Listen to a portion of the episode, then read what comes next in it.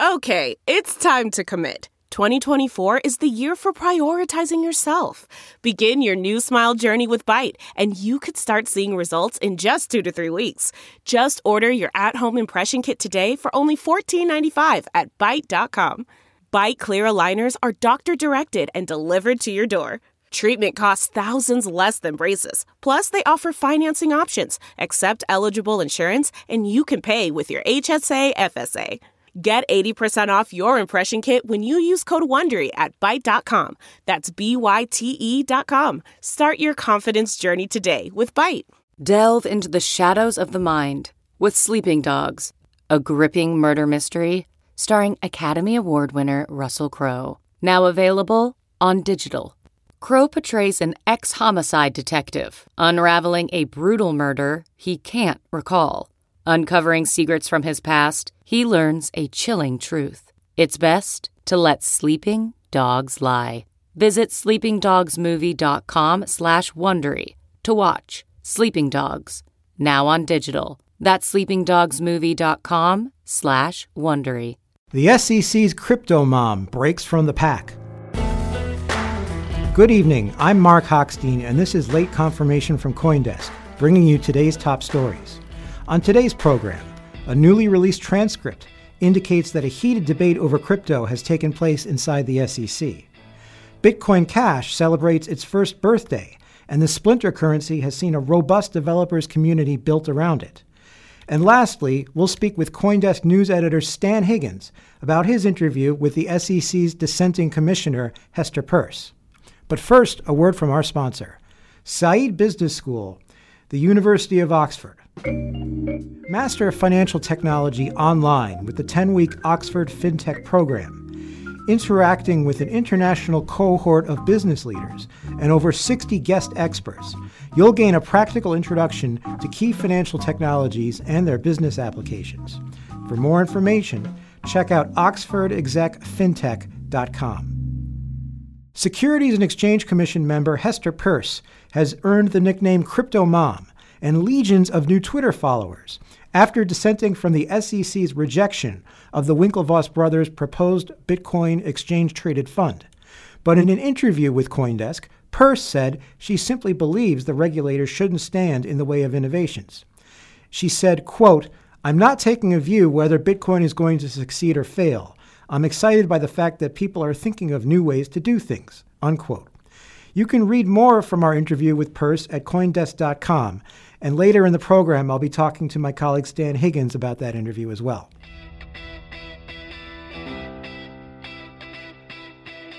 Separately, in a newly published transcript, SEC official Eric Werner highlighted an instance in which he walked into a heated discussion between the SEC chairman, Jay Clayton, and an unnamed attorney about cryptocurrency, stressing Clint Clayton's commitment to the issue in question. Werner said the discussion he walked into was around, quote, the legitimacy and viability of cryptocurrencies.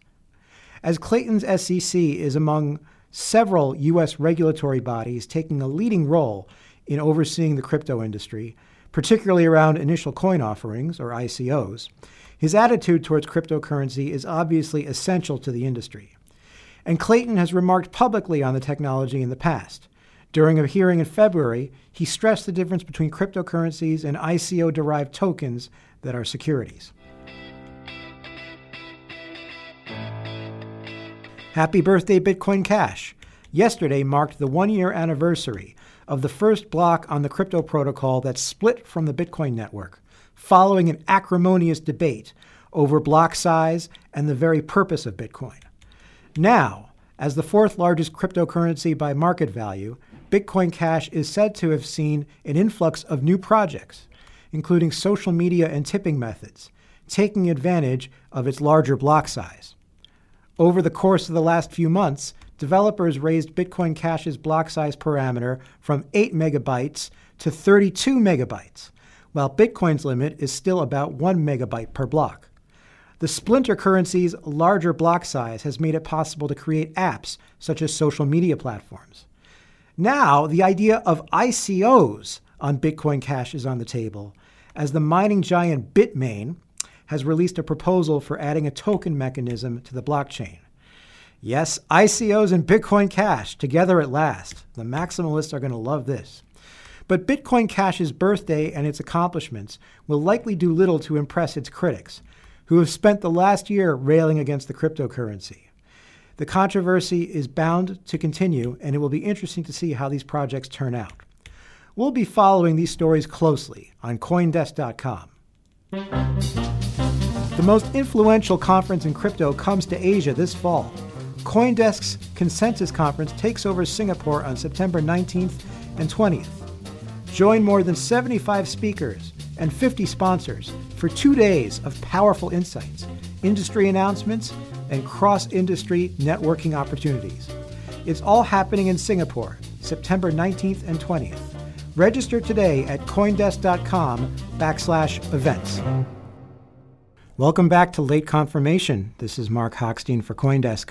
Now we're going to take a look at the Securities and Exchange Commission's recent decision to once again reject a proposal for a Bitcoin ETF that was proposed by Cameron and Tyler Winklevoss and specifically the dissenting opinion that was voiced by one of the members of the commission, Hester Pierce. Here to discuss the topic is our news editor at Coindesk, Stan Higgins, who recently interviewed Pierce. Stan, let, us take a step back first. Why is there so much attention being paid to the whole subject of Bitcoin ETFs? Why does it arouse so much passion in the community and so much attention? Sure, great question. Um, I would just quickly clarify that it is uh, Hester Peirce is uh, how you pronounce the name. Pardon there. me. Um, yeah, no worries. Um, but I guess you know to answer your question, I think there's a lot of interest around this topic because you know there there's definitely a fixation um, among some in the crypto community on you know the uh, these technologies becoming more mainstream, and I think that some look to uh, I guess to actually to use a, a term that um, Commissioner Peirce used, which was kind of institutionalization, um, where basically you know these are you know products that offer access to a market that you know some people may otherwise find difficult to enter, um, and I think in this case you know the ETF you know it, it offers you know potential access to a market that you know maybe for some investors they may go further and actually participate in the spot market. Um, but otherwise you know these are basically you know new ways for entrants to kind of get in, get in on things. Um, but I think at a deeper level there is like a uh, a focus on like legitimacy um, that a, a Bitcoin ETF is would be perceived as bringing. Um, whether or not other market actors see that as like a legitimizing factor, I guess would remain to be seen. Um, but I do believe that that is part of the focus, is that people want to say, okay, this is a real thing, and an ETF would be a signifier of that. So the SEC has yet to confer that kind of legitimacy, though, on on these products. Um, uh, recap for the audience uh, why they made that decision, at least in the case of the uh, the Winklevoss brothers, and um, and, and and and why did uh, Commissioner Peirce disagree with that decision? Sure. Uh, so you know what the SEC said basically boiled down to a couple of things. A, um, as they had said back in March 2017, when SEC staff um, first rejected the proposal, and then Bats went back and said, "No, we'd like this reviewed," and then eventually it was you know reviewed by the commissioners, which you know led to last week's release. Um, but they honed in on a couple of things. First was the concern over manipulation in the spot markets. Um, you know, there is, and, and they kind of got into that a little bit more in their release from last week, where they basically said, you know, there is a, a uh, a lack of visibility into some of the spot markets that you know impact the price. And while Gemini, the exchange that the, the, the ETF would actually be tied to, is a regulated exchange, is overseen by regulators in the U.S. Um, you know, it's not immune to price changes on other exchanges that aren't regulated. Uh, so that was one thing. And then there was also concern over the fact that there's no. Um, they called it market surveillance agreements between, you know, the exchange that would be listing the ETF, BATS BZX, um, and some of these exchanges.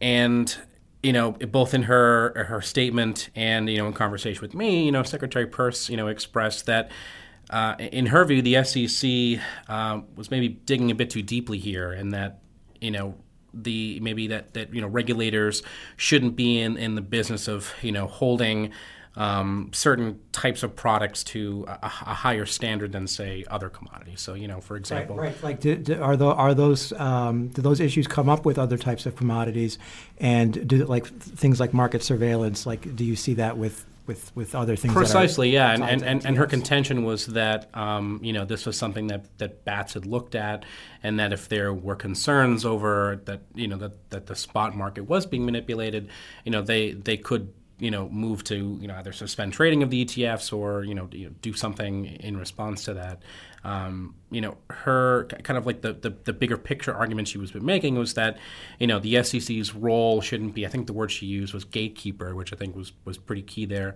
in that the SEC shouldn't be saying, oh, well, you know, these products can get through, but these ones can't. You know, in her view, the SEC should be about disclosure, it should, should be about information to investors, and that from that point, investors need to take the information they have and make a decision that would be, you know, best for them based on their analysis and their appetite for risk and et cetera. Um, and she had also expressed concern that um, decisions like last week's would also potentially put a damper on innovation in the market more generally, you know, not just for around cryptocurrencies and blockchain, but really just kind of any new technology that, you know, may be connected to uh, new, new investment products for investors and securities, et cetera. Um, and she's earned a, a, nickname for this. Yeah, there was, uh, there, there, was certainly a, a big swell uh, in support and certainly in her Twitter follower account. Um, you know, I think when I wrote my story the other night based on my interview with, with the commissioner, um, she was well north of 15,000 followers. When I think at the beginning of July, she was, you know, somewhere like above a thousand. Um, and it, it's definitely similar to um, what happened with uh, J. Christopher Giancarlo, the chairman of the CFTC, when after he had, you know, issued some you know, what were perceived to be supportive comments before Congress in February, you know, he became known as Crypto Dad. So, um, but you know, in conversation, now Hester Peirce is Crypto Mom. I, I, I, guess that's what people are saying. Um, you know, and I and I, I brought this up to the commissioner, and you know, and she, you know, she commented that you know. In, in her remarks, she you know doesn't want to come across as that she is you know supporting Bitcoin or, or cryptocurrency or, or, or, blockchain specifically, but just that she is you know excited and supportive of new technologies and that you know, that's just sort of her general position to how the SEC should conduct itself. And I think she also said that most of the people following her should not expect too many exciting things to come down the timeline, um, as she mainly tweets about, I think, what she characterizes boring regulatory things. So, you know, take that as you will. And speaking of boring regulatory things, since there's really only one, it seems like there's only one, uh, at least from this situation, a fairly sympathetic ear on the SEC Commission. Um, what is the prospect? Uh, what is the outlook for any future ETF, Bitcoin ETF proposal? Well, I, I think this was something that. Um, may not have fully wound up in my story, but it was something that the commissioner brought up is that you know there are different people in the SEC, you know on the staff side and also you know on the kind of the commissioner staff, um, each with different viewpoints, each who you know have the ability to make you know certain decisions within their positions. Um, so whether or not, um, and, and I'm, I'm, if I'm not mistaken, you know, I, I may be wrong here, but I, I believe that the decision um, on the you know uh, VanEck uh, SolidX ETF is going to be a staff decision. Um, whether they're going to approve it, I think, is certainly a big question. Um, I think it could be argued that the concerns that were raised um, both by the staff last March and, and again by the commissioners last week in regards to the Winklevoss ETF, I, I think it remains to be seen whether those concerns have been addressed. And then, of course, I think it also it, all, it does also bear mentioning that you know, the U.S. government is conducting an investigation, um, as reported, um, by, into uh, potential market manipulation. So to the extent that those concerns have been addressed and that the SEC would be more willing to kind of look past them and in approving one of these products, I, I think certainly remains to be seen. Um, you just kind of kind of just have to wait and see on that one. We'll be watching that story as it develops. Stan Higgins, thanks so much for your time. Thank you so much. Late Confirmation is brought to you by the Said Business School at Oxford University, where you can now study fintech entirely online. The 10 week program gives you the tools you need to build the future of transactions and commerce. You'll explore emerging technologies that will disrupt marketplaces and financial services, and examine the state of the industry and plan disruptive entrepreneurial and intrapreneurial interventions. Throughout the program, you'll be exposed to key ideas, principles, and frameworks from the CEOs of leading startups, corporate leaders, and instructional leaders at the forefront of research in the space of future commerce and transactions. For more information, check out oxfordexecfintech.com. For more on today's stories, visit Coindesk.com. And of course, you can get updates all day on Twitter at Coindesk. And subscribe to our newsletters at Coindesk.com backslash newsletter. For Coindesk, I'm Marc Hochstein, and this has been Late Confirmation. Thanks for listening.